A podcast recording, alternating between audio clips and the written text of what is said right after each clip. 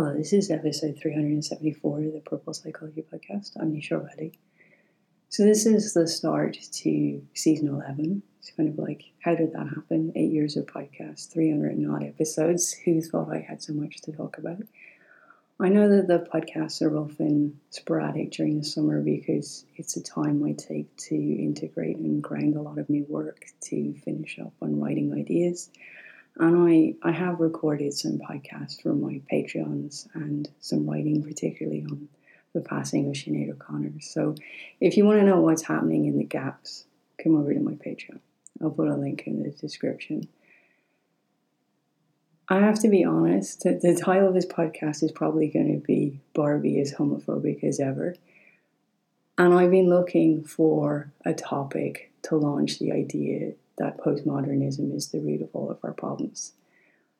I've had this sense of wanting something to blame, wanting something to explain why I feel it's all gone to shit, you know, why everything sort of feels substanceless. And I've had many conversations with some of the amazing people who work with me and who've been teaching with me for years now.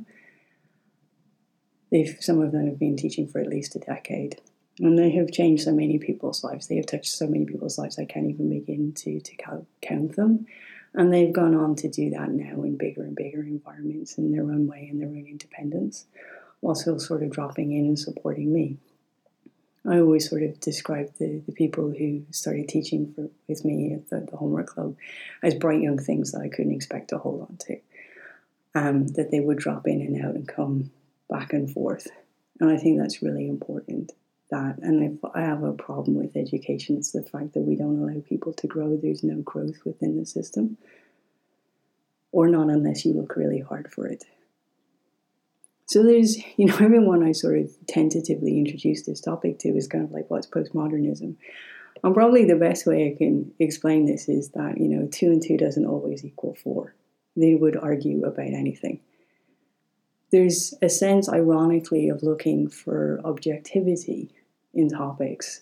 But for me, that's stripping out experience. It's adding this distance, which I'm going to talk about as we get into it. And that distance for me is a whiteness. It's a white way of moving that I've never liked and been not being able to to put language to for a long time. And it's funny because you have this emphasis on diversity, but how can you when they're not your experiences and you're not listening to anyone else? And I'm going to show that with Barbie as I start talking about Barbie. I think I've been letting it land in me. It's a week since I've seen Barbie, and I think I needed some of the, the festering angst to leave my body before I started to talk about it.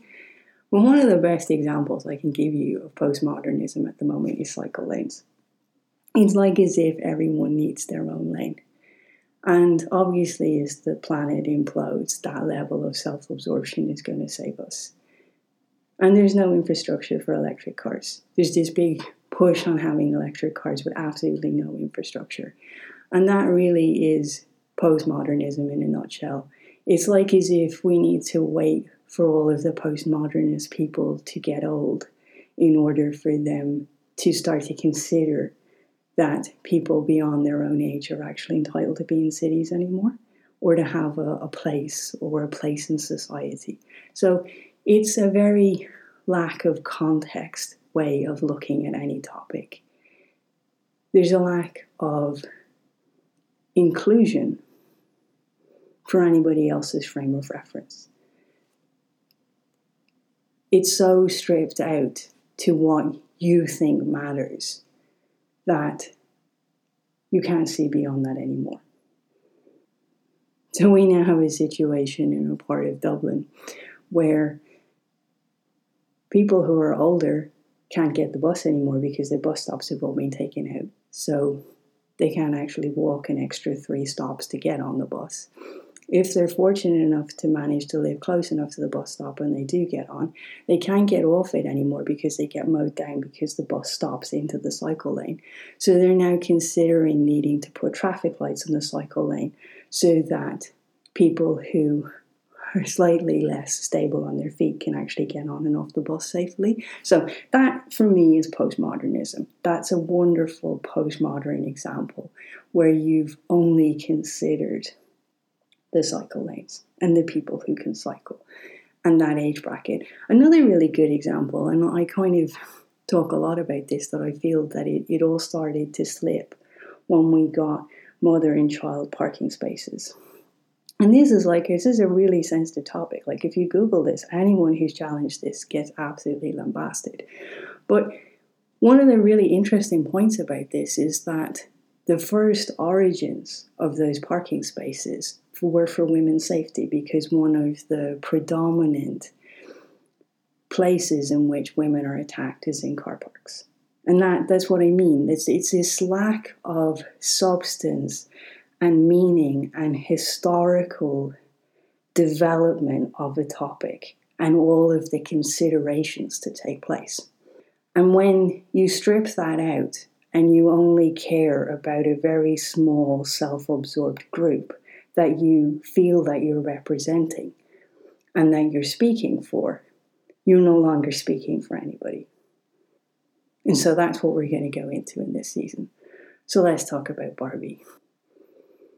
So, Barbie opens with a really pretentious sequence of a film I've been to a long time ago and didn't really like very much. But there's this idea that all little girls played with dolls. That wasn't my life. And for years, I've collected Barbie stories, particularly from gay women. And one of the, the, the, well, I'm going to talk about some of the really funny stories in a minute, but one of the, the features that is always there is that gay women always cut the doll's hair or any dolls. Like I was only given dolls by my grandmother who didn't who didn't know me, and I would drag them home at Christmas, going another doll. Like what what am I supposed to do with this? And so, none of us could ever imagine the life that the doll represented on any level. And it certainly wasn't an image that represented us. We wanted something that wasn't straight, basically.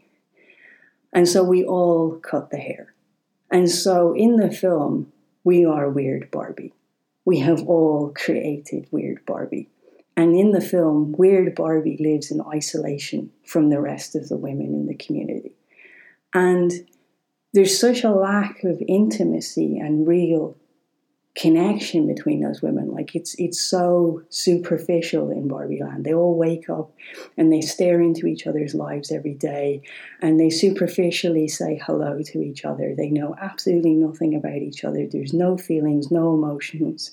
There's no expectation to actually answer the question of how are you on a real level. It's totally substanceless. And because of the complete lack of intimacy, it really represents a lot of the connections that I've had over the years with straight women,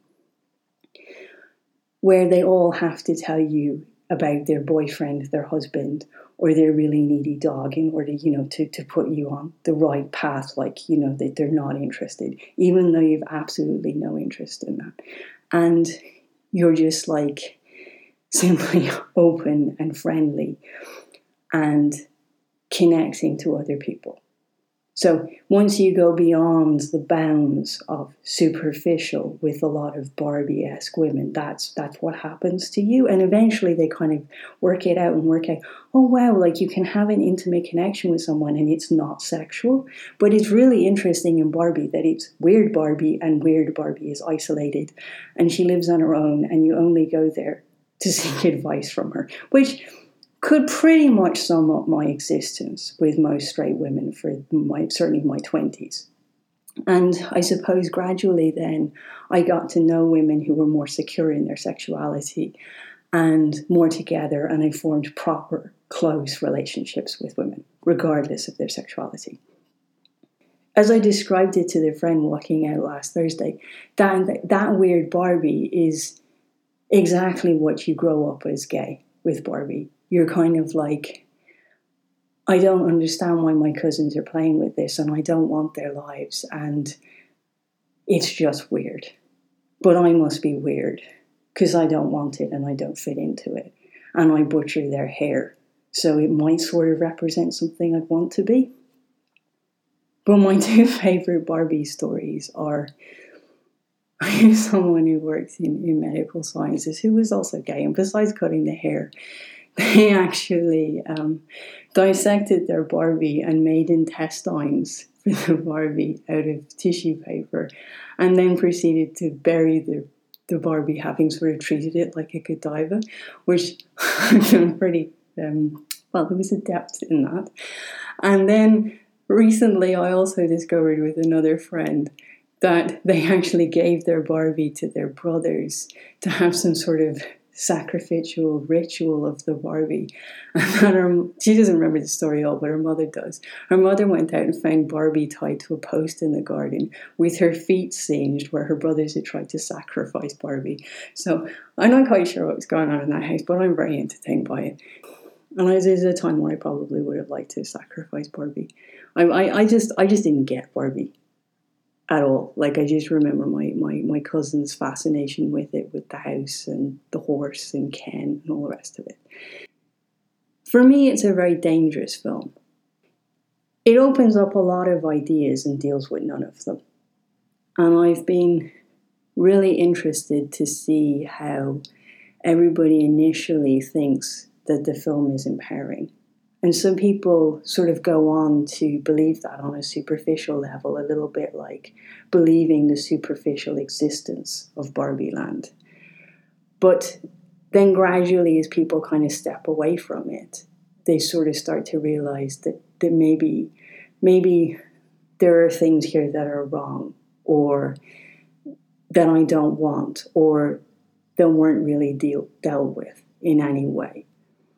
And even as we kind of get to that sort of ex, you know, existential Barbie who has complete meltdown when she starts to feel things and she's, you know, she's told it's anxiety. None of that is actually dealt with. N- none of it is addressed. None of it's spoken about. There's a sense that we're still looking to the world outside us to either fix us, supply us with something, or stop us from feeling there's no process that encourages us at any point during the film to do some work for ourselves and feel better. And I've been really interested that some of the people who have connected with me and spoken about it that I feel have done more of a journey themselves, that they're able to to recognize, I suppose, differences and transitions in their own life and a time where they might have wanted to be more like Ken, but realized that their existence didn't depend on what women thought of them. So it is like it's it's an interesting film in the sense that everybody drops into it in a different place. But that's only if you've done your own work. And that for me is a very dangerous film it doesn't help my isolated teens. It doesn't help the boys who aren't sporty, who aren't who aren't muscular built, or who aren't frankly weird like Alan. Like there's a, there's a weird male character in it as well as a female character, and both are excluded from their own groupings. It doesn't help the crows who are frankly not Barbie it doesn't offer them any solace. And for me, like the part that most irritated me was that when Barbie goes to the real world and she meets a girl who's a kind of a, a, grunge kid who is not isolated. She's in her own gang. She's in her own autonomy. She has her her own style, her own identity, own clear sense of like what is wrong with the world and what she doesn't want to be. And she gives it to Barbie and she actually tells Barbie that she's a fascist and that she's created all of these things, all of these ideals that she doesn't want to live up to and everything that she's done wrong. And I'm like, yay, great, like we finally have a moment is kind of like she goes off to Barbie land and she becomes Gertie, or she becomes a sort of uh, a, an in between sort of version heading towards Barbie. And at that point, then, you know, it's suggested that she connects with her mother better and that she's happier and that she's suddenly smiling and that her life has got rosier because she's kind of gone towards being Barbie. And I'm kind of like, that's really wrong. That's really, really bad messaging to my teens who feel like outliers and who are managing to carve their own lane and managing to be themselves and managing to not be the expectations of Barbie. That was the bit that made me really angry in the film. And ironically, I was tempted to do this podcast with somebody else who came on and ranted about the other line, which was that her mother stands still so our daughters can look back and see how far we've come. And for them, it was a complete lack of respect to what mothers do, to their age, to what older women can be, to there, there's so much to it. For me, it's very simple. It's just like Jung says, you know, the most toxic thing is an unfulfilled parent. The idea of a mother standing still and demanding that her daughter has Barbie's life. Like, that is everything that is wrong with Barbie. As that person has said, that was given space. You know, the sassy daughter, her mother who becomes sassy and gives us this big long speech on how like women can't possibly be all of these things and your expectations of them and the expectations outside of themselves that are creating a lot of the anxiety and the emotions. That's not given any space. And then there's a moment where like Ken thinks, oh, I have to find myself. And then he just goes, I'm Ken. And you kind of sit there and you go, really seriously. Um, and then there's a horrible point at the end of it where, having sort of journeyed through it, where women are all the power in Barbie land and then they come to the real world and they've discovered that they don't really have any and they can't effortlessly be these things. And Ken is delighted because he's kind of like, I'm respected here. And then he goes back and he's kind of like, I'm nothing, I'm nothing. You know, if, if Barbie doesn't look at me and tell me I'm fabulous, and you know and then he tries to take over the world and it's all really macho and disgusting the way he envisages doing that and we're completely separate you know both men and women are still looking for everything outside of themselves to make themselves complete or live is sort of plastic superficial girly night or boys night and you know massage each other's egos in different ways and then when we get to the end of it, and we're kind of like, okay, you know, we've readdressed the balance. Barbie's really got the power, and she gives some to the men to make them feel okay. I'm just sitting there going, are you trying to tell me that the world can never be equal? that both sexes are always going to look outside themselves to complete themselves? Is, is that really the messaging of the film? Like, have we really gone back that far in the world? Like, it's a film that spends so much time being intellectual and referencing other films and being pretentious, which is, sorry, it's what a lot of postmodernist people do. And I'm going to talk about that more, my experiences of that as, as the season goes on. But, like, it totally misses the conditions of society that's following. That's my biggest problem with it. It's got so little backbone, learning, depth, structure, education, experiences. It's not listened to anybody beyond your own bubble in your own sexuality, quite frankly, to put weird Barbie in her own weird space. And it doesn't realize any of that because it's got that substanceless space that it's coming from.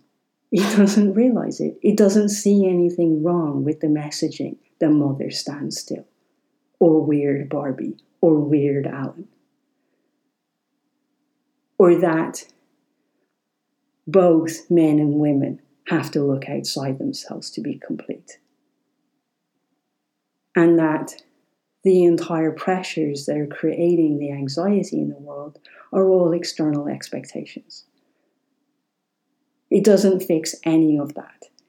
And it makes the, the teen who's in her own lane, who's actually managed to not be locked in her bedroom, managed to be in school with her own lane of people, highly educated, with a context to everything, it turns her into Barbie. So it's like all postmodernism for me. It's not responsible to anyone else. And that's the bit, like, I can think of so many amazing films that have been by female directors that have been so responsible to the planet, so responsible to so many crucial topics that have not been successful. And, and what makes this successful is that it's basically all just about having your own cycle lane. And that is the bit that I've been looking for. I've been looking for the, the messaging or the thing that happened over a time period that made people so self absorbed and so precious that they only needed their own cycle lane.